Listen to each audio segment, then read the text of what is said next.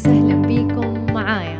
بوابة الكل بوابة كل أحد بوابة كل قصة بوابة تجارب الغير بوابة إثراء معايا أنا رجين داغستان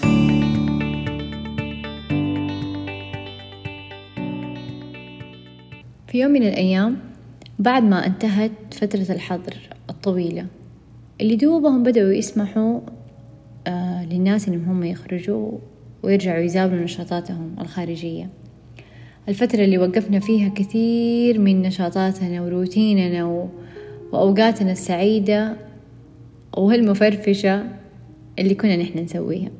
فكان نفسي مرة إني أنا أطلع البحر وأنتعش من أول جديد وأعطي نفسي هذه الطاقة الحلوة اللي أستمدها دائما من البحر. فالكابتن اللي دائما أنا أطلع معاه قبل فترة الحظر وكل السنوات اللي فاتوا ما كان متاح. فقلت أدخل أدور في الإنستغرام على كابتن بوت وفي نفس الوقت أسوي حاجة جديدة. قلت أجرب أصطاد. ما قد أصطدت يعني بنفسي. فنبغى نروح نسوي هذه الرحلة وكذا كلنا كعائلة وننبسط. فلما الخيار الأول حق الكابتن اللي أنا أخرج معاه ما كان متاح فقلت دائما وزي ما أنا أعود نفسي إنه دائما في احتمالات تانية ودائما في طرق تانية تقدر توصلنا للشيء اللي نحن نبغاه. فدخلت على إنستغرام أدور على كابتن بوت نروح معاه. لقيت حساب كابتن فيه صور سمكات مرة حلوين سمكات كذا كبار ألوانهم تجيب العافية. دخلت الحساب قعدت أتصفح في الصور. كانت صور ما هي مرة كثير بس شدتني صراحة صور السمكات اللي هم اللي هم موجودين. وأنا بالذات إني بروح صيد فقلت شكله هذا الكابتن صياد ماهر. لقيت الحساب وكان هذا مفاجئ بالنسبة لي له يوم واحد بس فكأنه هو يعني مسوى لي. أخذنا الرقم كلمناه نسقنا معاه كنا كل ما نقول له يوم نقول له السبت يقول محجوز نقول له الأحد يقول محجوز نقول له يوم طب يوم الاثنين يقول محجوز ألين أعطانا موعد بعيد. فكنت أكلمه وكان يقول والله فجأة كثيرين كلموني ويضحك يقول الحمد لله الحمد لله والشكر صار يضحك يقول يعني والله الأيام فل.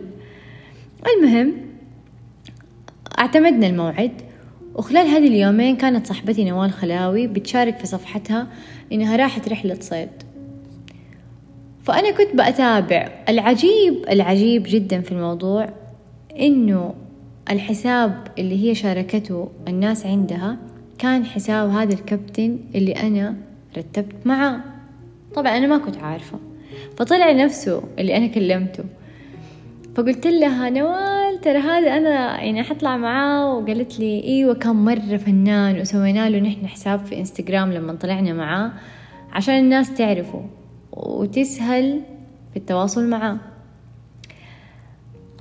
مرة انبسطت.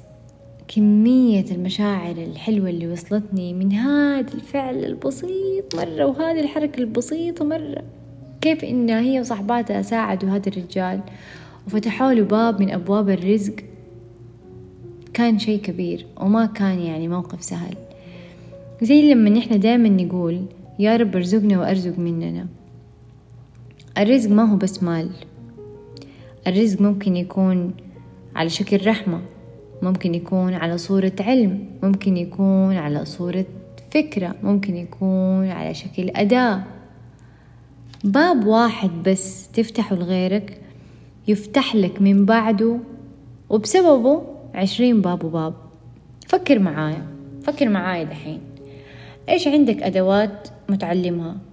وبيها تقدر تفتح باب لغيرك. إذا مو مرة واضحة معاك كلمة أدوات خليني أسألك وأقول لك مهارات صغيرة مرة أنت تعرفها ومتمكن منها وما عاد صرت تستخدمها.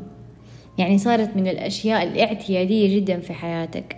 أو ممكن يكون علم عندك وصار راكد. فكيف ممكن تسخره وتوظفه وتحركه بحيث يكون باب ثروة لغيرك؟ كم باب تقدر تفتح؟ كم رزق تقدر تيسر؟ كم طريق تقدر تمهد؟ كم فرصة تقدر تخلق لغيرك؟ كيف ممكن شخص يرزق من خلالك؟ قرأت مقولة مرة عجبتني الدكتورة هبة قاضي تقول فيها إذا فتح لك الباب فمرر المفتاح. كم مفتاح تقدر تمرر لغيرك في أبواب أنت دخلتها وصلت وتمكنت منها؟ حتى لو كان شيء أساسي مرة زي مثلا حروف أنت متعلمها حروف عربية أو حروف إنجليزية. هذه الحروف اللي أنت تعلمتها يوم من الأيام صارت هي الكلمات صارت هي اللغة اللي أنت بتتكلمها. بالنسبة لغيرك هو ما عنده أي شيء لا حرف لا كلمة لا جملة لا لغة ما يعرفها. لما أنت حتعلمه هذه الأشياء وهذه الأساسيات اللي صارت بديهية عندك بالنسبة لغيرك بيبذل الأسباب حتى يدور عليها وبيسعى عشان يوصل لها وهي سهلة عندك للغاية.